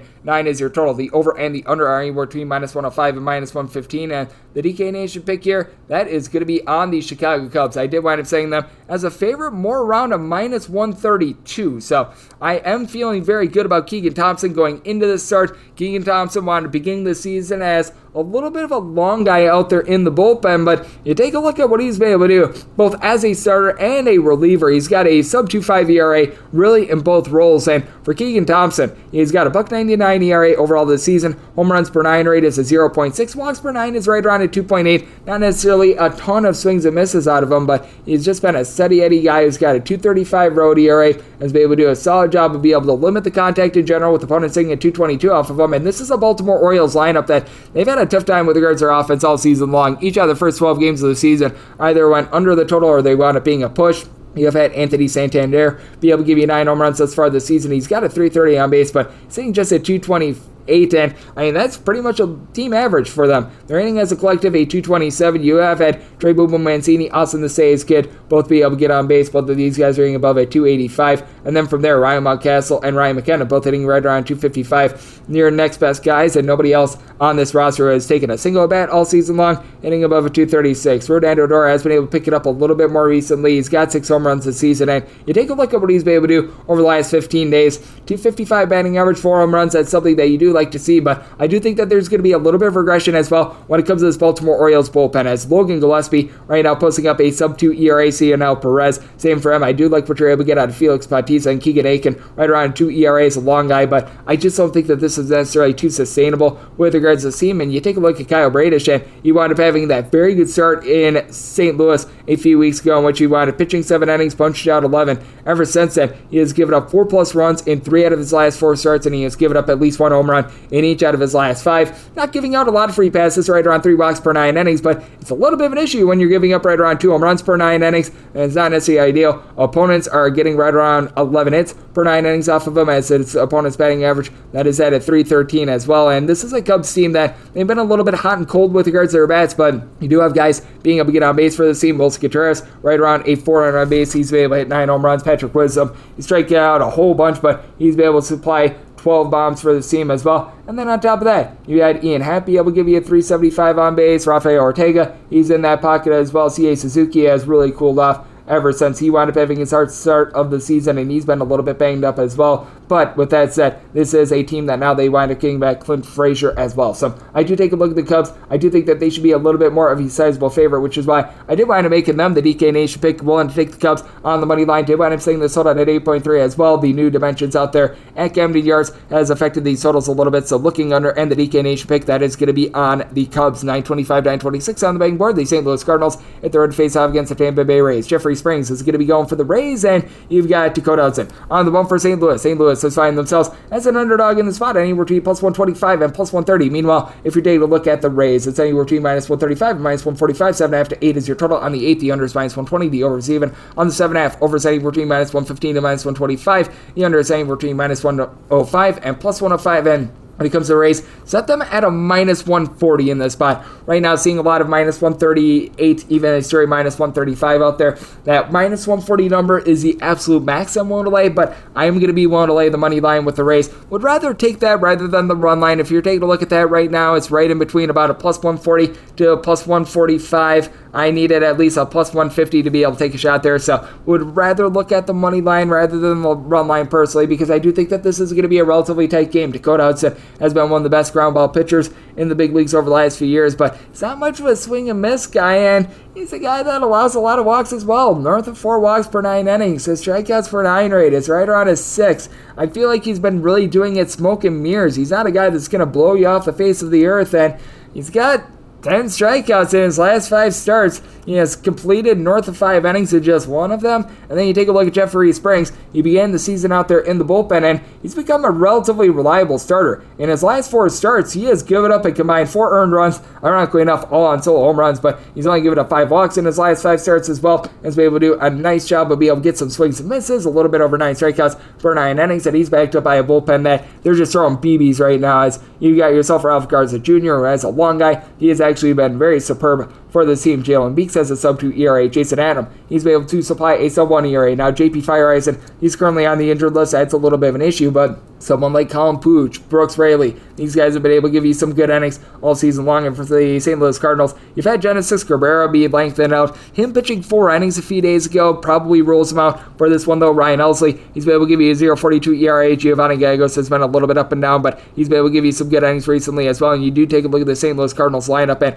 I absolutely love what I'm seeing out of Paul Goldschmidt. His north of 20 game hit streak has all come to an end, but he's hitting at 343, 12 home runs for him. Nolan Arenado, 350 on base, 10 bombs out of him. It is a St. Louis Cardinals team that's a collective. They're hitting right around 254. Tommy Edman, he's been able to give you a 360 on base. You've been able to get a little bit of production as well out of Juan Yepez is hitting at 270. Nolan Gorman hitting above 300. That's been rock solid for the Tampa Bay Rays. It's been a little bit hot and cold for this team as you have had Wander Franco currently on the injured list. That hurts them, but you take a look at what Randy Arozarena has been able to do, and this is a guy that it's really starting to heat up. Had a really rough start through the season over the last 30 days. He's hitting a 293 with six home runs. So he has been able to find it in a big way. Mike Zunino is way down with regards to his power numbers from a season ago, but he was able to go deep in the team's previous series. That is something that is encouraging for the team. Yandy Diaz, he's been able to hit about a 282 with a 422 on base. Harold Ramirez, hitting a 285. Manuel Margot, 370 on base, hitting above 300 as well. Power's been a little bit lacking with the Tampa Bay Rays, but with that said, this has been a team that's been able to do a relatively solid job of being able to draw a few walks. They are a team that they're going to take their swings and misses, but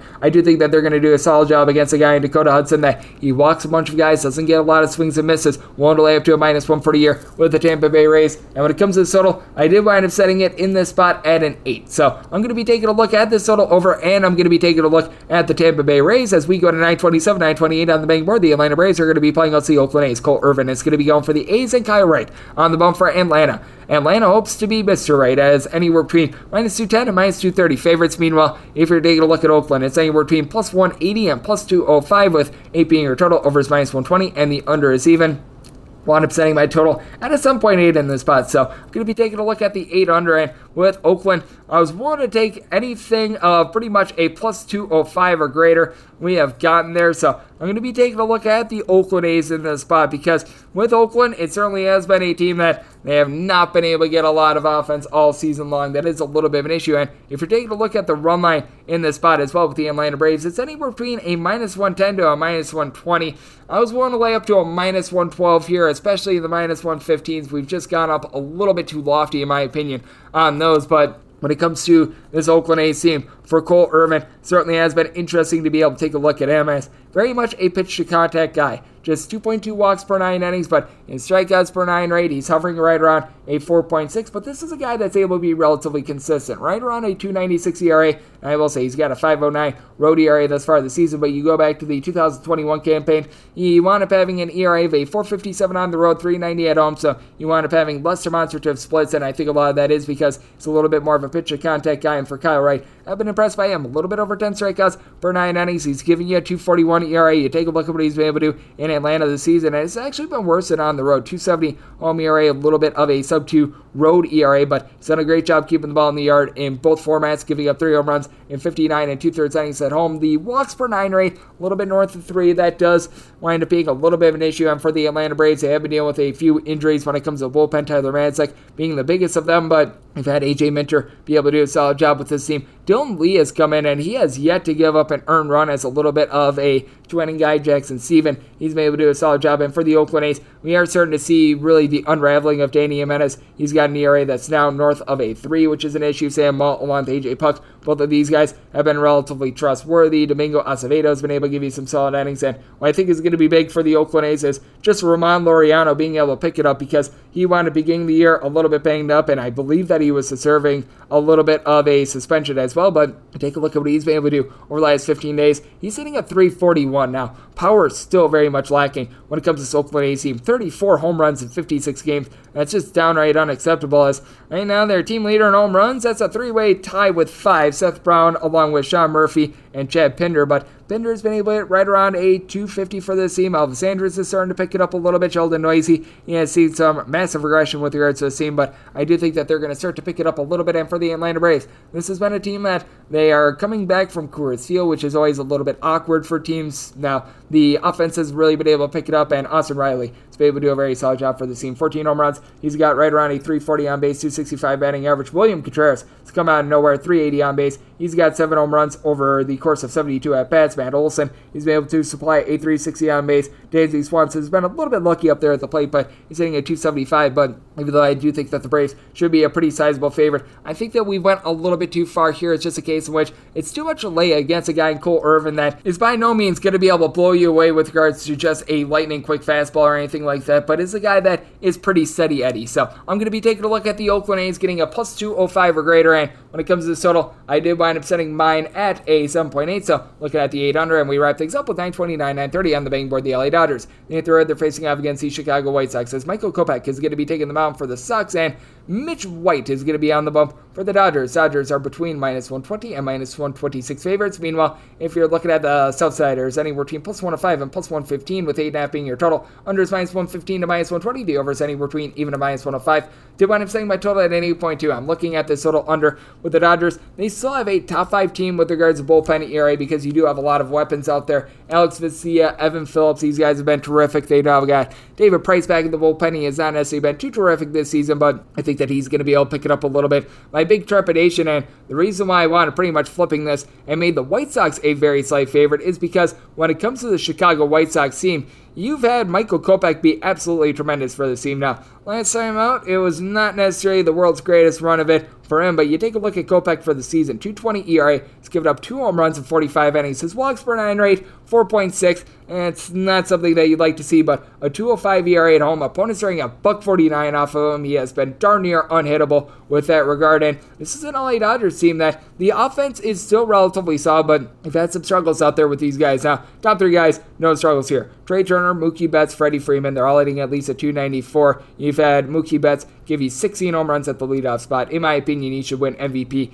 if the vote was conducted today. Edwin Rios, he's sitting right around 245. He's a guy that's been able to give you a home run every about 12 or so at bats, but Will Smith is sitting at 227. Justin Turner right around at 220. Cody Bellinger, he continues to struggle for this team. Max Muncy has been banged up, and when he's been out there, he has not been too terrific. And you take a look at this White Sox team, they're starting to figure it out with regards to the bullpen. Kendall Graveman, along with Liam Hendriks, a top five duo in terms of eighth and ninth inning guys. So that is good. Kyle Crick, up being a little bit banged up towards the beginning of the season, ever since he's come back, he has looked very good for this bunch. Now, you've had someone in Jose Ruiz not be able to figure it out. Aaron Bummer has had his ups and downs last few seasons, but he seems to be picking it up as well. Big thing for the White Sox is continuing to get a little bit of production out of Jose Abreu, who's right now leading the team with seven home runs. That's very unsightly with regards to the team, but you take a look at Mr. Abreu, sitting at 396 with a 491 on base over the last 15 days. So he has really been on a nice run recently. Now, yes, Yasmani Grandal, I figured that last year was a little bit lucky for him. Buck 63 batting average.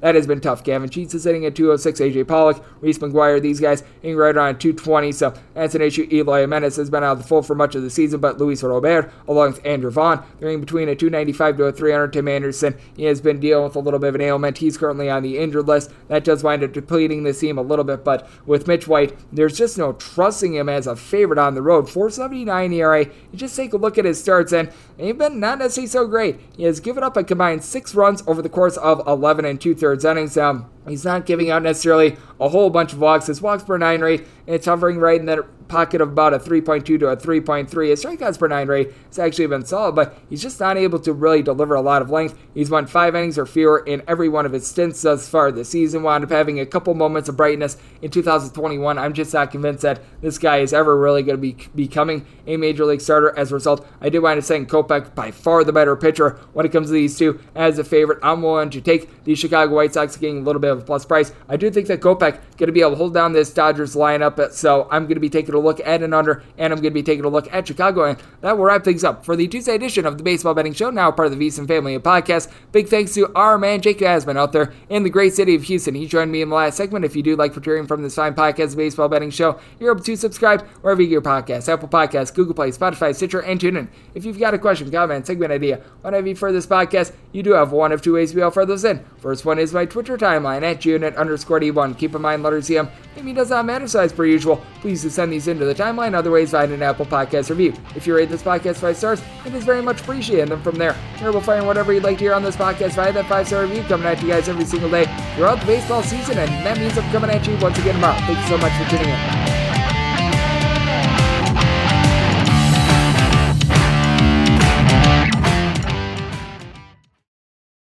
At Bet365, we don't do ordinary. We believe that every sport should be epic. Every home run, every hit, every inning, every play. From the moments that are legendary to the ones that fly under the radar. Whether it's a walk-off grand slam or a base hit to center field. Whatever the sport, whatever the moment. It's never ordinary at Bet365. 21 plus only must be present in Ohio. If you or someone you know has a gambling problem and wants help, call 1-800-GAMBLER.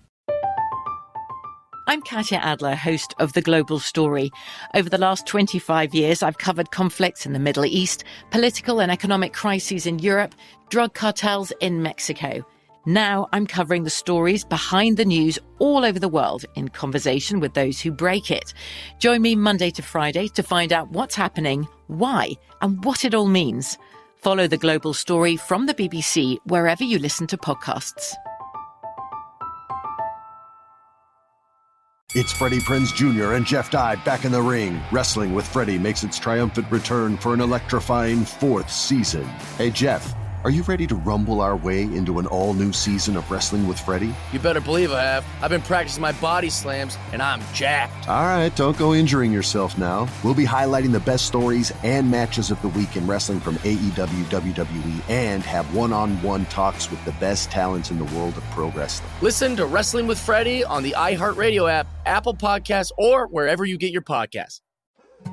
More Than a Movie is back with season two. I'm your host, Alex Fumero, and each week I'm going to talk to the people behind your favorite movies. From The Godfather, Andy Garcia. He has the smarts of Vito, the temper of Sonny, the warmth of Fredo, and the coldness of Michael. To the legend behind La Bamba, Lou Diamond Phillips. When I walked in, I didn't think I had a shot at Richie because John Stamos' picture was already up on the wall. Listen to More Than a Movie on the iHeartRadio app, Apple Podcasts, or wherever you get your podcasts.